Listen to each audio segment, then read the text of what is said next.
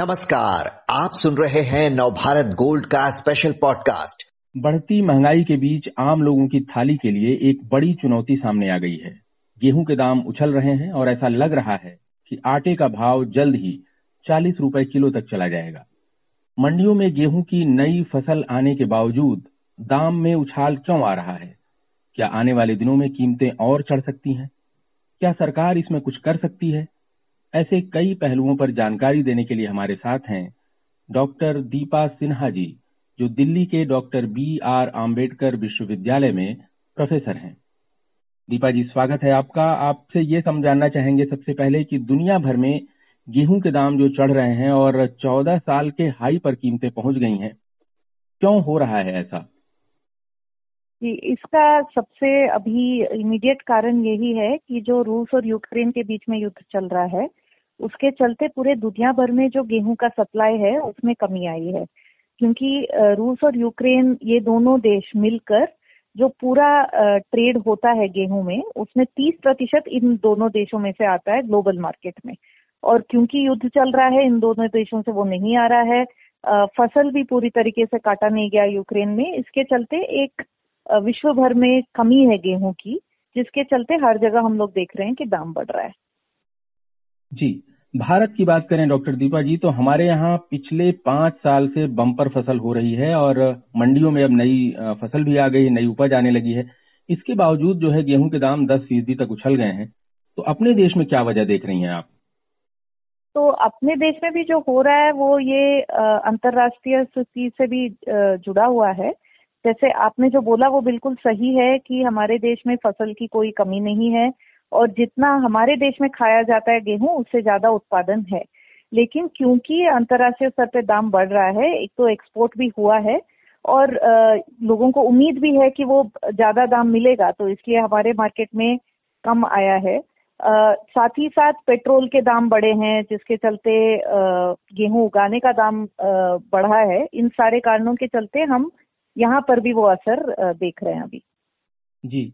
इसमें क्या फ़सल को जो मौजूदा फ़सल है जो आई है जो उसमें कुछ नुकसान का भी ऐसा है आंकड़ा? क्योंकि पंजाब में बता रहे हैं कि वहाँ जो अनुमान है कि कितनी उपज हुई होगी उसमें पहले के अनुमान से कमी जताई जा रही है लगभग आठ से नौ परसेंट की। सरकार ने जो है केंद्र सरकार ने ग्यारह करोड़ दस लाख टन उपज का अनुमान जताया है लेकिन सरकारी खरीद में भी कमी दिख रही है। तो क्या कुछ इसका भी असर आप देख रही हैं? जी बिल्कुल ये भी है कि इस साल जितना मतलब फ़सल उस तरह से कम नहीं है पिछले साल के तुलने में लेकिन जितनी उम्मीद थी कि इस साल फ़सल जो होगी उससे कम हुई है। और इसके लिए आ, सबसे मेन कारण यही बताया जा रहा है कि जो गर्मी बहुत ज़्यादा थी आ, मार्च से ही उसके चलते जो आ, फ़सल है वो कम है जितना उम्मीद था उससे। तो अभी जो सरकार खरीदी कर रही है वो उस रेट में नहीं चल रहा है जितना उम्मीद था और कह रहे हैं कि सरकार की खरीदी में भी शायद 10 मिलियन टन की कमी आएगी। जी। लेकिन भारत के जो अनाज भंडार हैं, वो भरे हुए हैं और सरप्लस स्टॉक है डॉक्टर दीपा। और गेहूँ और चावल दोनों का मिला के देखें तो साढ़े सात करोड़ टन का भंडार है, बल्कि इससे ज़्यादा ही है। इसके बावजूद क्या ऐसा लग रहा है कि आने वाले दिनों में गेहूँ के दाम और चढ़ सकते हैं? इसके लिए हमें ये बिल्कुल इस पर निर्भर है कि सरकार अब क्या कदम लेती है। जैसे आपने कहा भंडार तो बहुत है और पीडीएस के द्वारा तो बढ़ता ही है, लेकिन उसको किस तरह से इस्तेमाल करती है वो हमें देखना पड़ेगा। अगर वो भंडार को हम इस्तेमाल करें कि ये मार्केट में कम दाम में बेचें, जिसके चलते भारत में दाम बहुत ज़्यादा नहीं बढ़े, वो मेरे ख्याल से वो सही रास्ता होगा अपनाने के लिए। नहीं तो हम ये देख रहे हैं कि क्योंकि बाहर के दाम भी ज़्यादा है तो किसान और जो ट्रेडर हैं, वो भी चाहते हैं कि उस दाम का फ़ायदा उठाए। तो लोग तो अब एक्सपोर्ट करना चाहते हैं, लेकिन हमें साथ साथ सोचना पड़ेगा कि यहाँ के दाम बहुत ज़्यादा ना बढ़े और लोगों को, लोगों के खाद्य सुरक्षा पे असर ना पड़े। तो इसके लिए सरकार का बहुत इसमें मुख्य रोल रहेगा कि वो भंडार को किस तरह से इस्तेमाल करते हैं। जी, आप कह रहे हैं कि भंडार को किस तरह से इस्तेमाल किया जाएगा, ये सरकार देखे तो आने वाले दिनों में कीमतों पर असर पड़ेगा रिकॉर्ड एक्सपोर्ट हाँ। हुआ था हमारे यहाँ से 2013-14 में डॉक्टर दीपा तब आंकड़ा पैंसठ लाख टन के आसपास का था पिछले हाँ। साल 2020-21 में लगभग 70 लाख टन जो है गेहूँ हमने निर्यात किया है और अब जो हाँ। है कॉन्ट्रैक्ट हुआ है सिर्फ़ अप्रैल से जुलाई के बीच का उस हम्म। तीस लाख टन गेहूँ निर्यात का कॉन्ट्रैक्ट लगभग भारतीय कारोबारियों ने कर लिया है और अभी इजिप्ट जो है मिस्र जो है उसने भारत से गेहूँ खरीदने का वो करार कर लिया है कि हम यहाँ से खरीदें हम्म। उसने एक्सेप्ट कर लिया है तो इस हम्म। तरह जो निर्यात पे फोकस बढ़ रहा है और उससे क्या कीमतों का हाल कैसा रह सकता है आने वाले दिनों में क्या हमारे यहाँ कुछ क्राइसिस पैदा हो सकती है हो भी सकती है क्योंकि जैसे आपने कहा निर्यात के कॉन्ट्रैक्ट बन रहे हैं और क्योंकि दाम बाहर ज़्यादा अवेलेबल है प्राइवेट जो भी ट्रेडर हैं वो बाहर ही बेचने का कोशिश करेंगे और शायद वो होल्ड भी कर रहे हैं मार्केट में अभी नहीं ला रहे हैं, क्योंकि वो बाहर बेचना चाहते हैं। इसीलिए मैं कह रही हूँ कि इसमें सरकार का रोल भी देखने देखना पड़ेगा।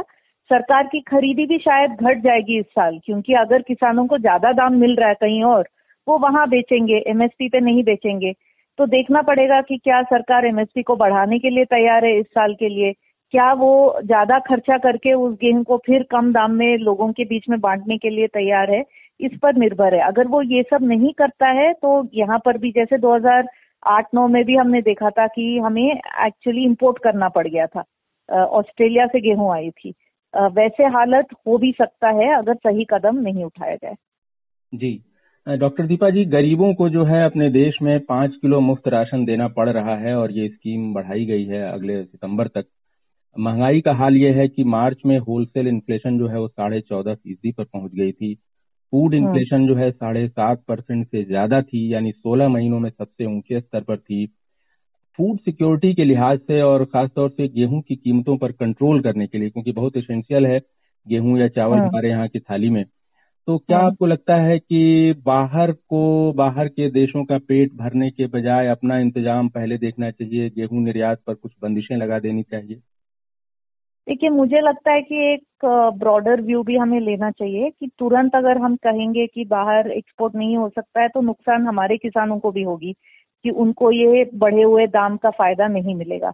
तो इसको बैलेंस भी बना के चलना पड़ेगा और ये सोचना पड़ेगा कि थाली में तो सिर्फ़ गेहूँ नहीं है तो हम उसको कैसे कॉम्पनसेट कर सकते हैं चावल से बाकी चीज़ों से?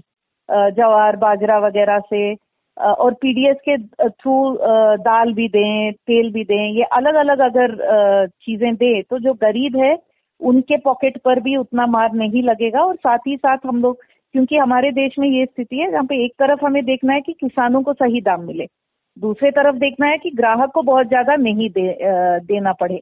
इसलिए सरकार को एक इसमें बीच में पड़ना ही पड़ेगा इसको मेंटेन करने के लिए। जी।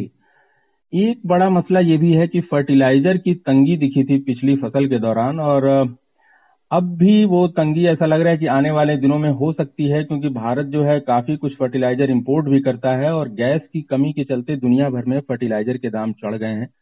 और रूस और बेलारूस तो जो है वो पोटाश जो उर्वरक हैं उनका लगभग 40 परसेंट हिस्सा वो निर्यात करते रहे हैं और रूस और यूक्रेन वाला वो एरिया इस वक्त क्राइसिस में है। तो अगली फ़सल के लिए भी क्या हमें पहले से तैयारी करनी चाहिए या क्राइसिस आपको आती हुई दिख रही है अगले तीन, चार, पाँच महीनों में या अगली फ़सल तक? कैसा लग रहा है आपको? जी जी, बिल्कुल मुझे लगता है कि इसीलिए मैं कह रही थी कि हमें थोड़ा एक ब्रॉडर व्यू लेके थोड़े आगे की सोचनी चाहिए, सिर्फ़ अभी का नहीं।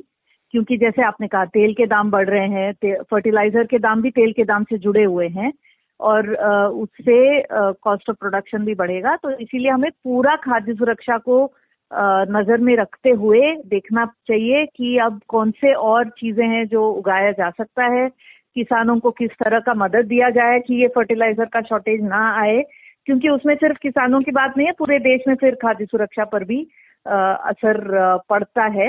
ये ज़रूर है कि बहुत सारी चीज़ें ऐसे हैं जो हमारे हाथ में नहीं है। कुछ कुछ इसलिए भी हो रहा है क्योंकि अ, ये युद्ध चल रहा है और ग्लोबली जो सिचुएशन है लेकिन उसके साथ ही हमें ये भी समझना पड़ेगा क्योंकि दो साल के महामारी लॉकडाउन वगैरह के चलते अभी लोगों का इनकम वैसे भी कम है और इस कॉन्टेक्स्ट में दाम भी बढ़ेगा तो लोगों के लिए भी बहुत मुश्किल होगा।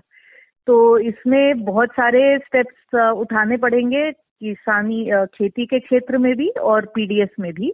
इसमें ज़रूर खर्चा बढ़ेगा सरकार के लिए, इसलिए मैं बार बार कह रही हूँ कि ये डिपेंड करेगा कि सरकार अपना खर्च किस लेवल तक बढ़ाने के लिए तैयार है उस पर बहुत कुछ निर्भर है। जी डॉक्टर दीपा जी आपने एक बात बताई कि नई निर्यात भी ज़रूरी है जो मौके हैं वो सामने आ रहे हैं उसको भी देखना है और दूसरी बात आपने कही कि फ़ूड सिक्योरिटी जो देश में है उसका भी ख्याल रखना है और ऐसे में आपने एक उपाय रास्ता बताया कि सरकार चाहे तो अपने स्टॉक से जो है कुछ अनाज रिलीज़ कर सकती है और इससे जो है प्राइसेज पर कुछ अंकुश लग सकता है और किसानों को भी फ़ायदा हो और जो गरीब और कमज़ोर तबका है उसके लिए बहुत बड़ी दिक्कत ना पैदा हो जाए महँगाई के लिए उसका हाँ। भी। ध्यान रखना है आ, कुछ और आप इसमें जोड़ना चाहती हैं हाँ और इस क्राइसिस को एक अपॉर्चुनिटी बनाए बाकी जो उगाते हैं किसान उन जो खाद्य पदार्थ है उसका भी एक प्रोक्योरमेंट और डिस्ट्रीब्यूशन का सिस्टम बनाने के लिए जैसे मैं कह रही थी जवार बाजरा रागी अलग अलग क्षेत्रों में अलग अलग जो मोटे अनाज हम लोग कहते हैं वो उगाया जाता है, जो पोषण के नज़र से भी बहुत अच्छे हैं। इनके, इन, ये सारे चीज़ों को भी हम अगर प्रोक्योरमेंट खरीद, सरकार के खरीदी के नट में ले आएँगे तो पोषण और खाद्य सुरक्षा के लिए ये काफ़ी फायदामंद है। तो अभी इस वक्त में वो सब भी अगर हम लोग करने लगे तो मुझे लगता है वो सही रहेगा।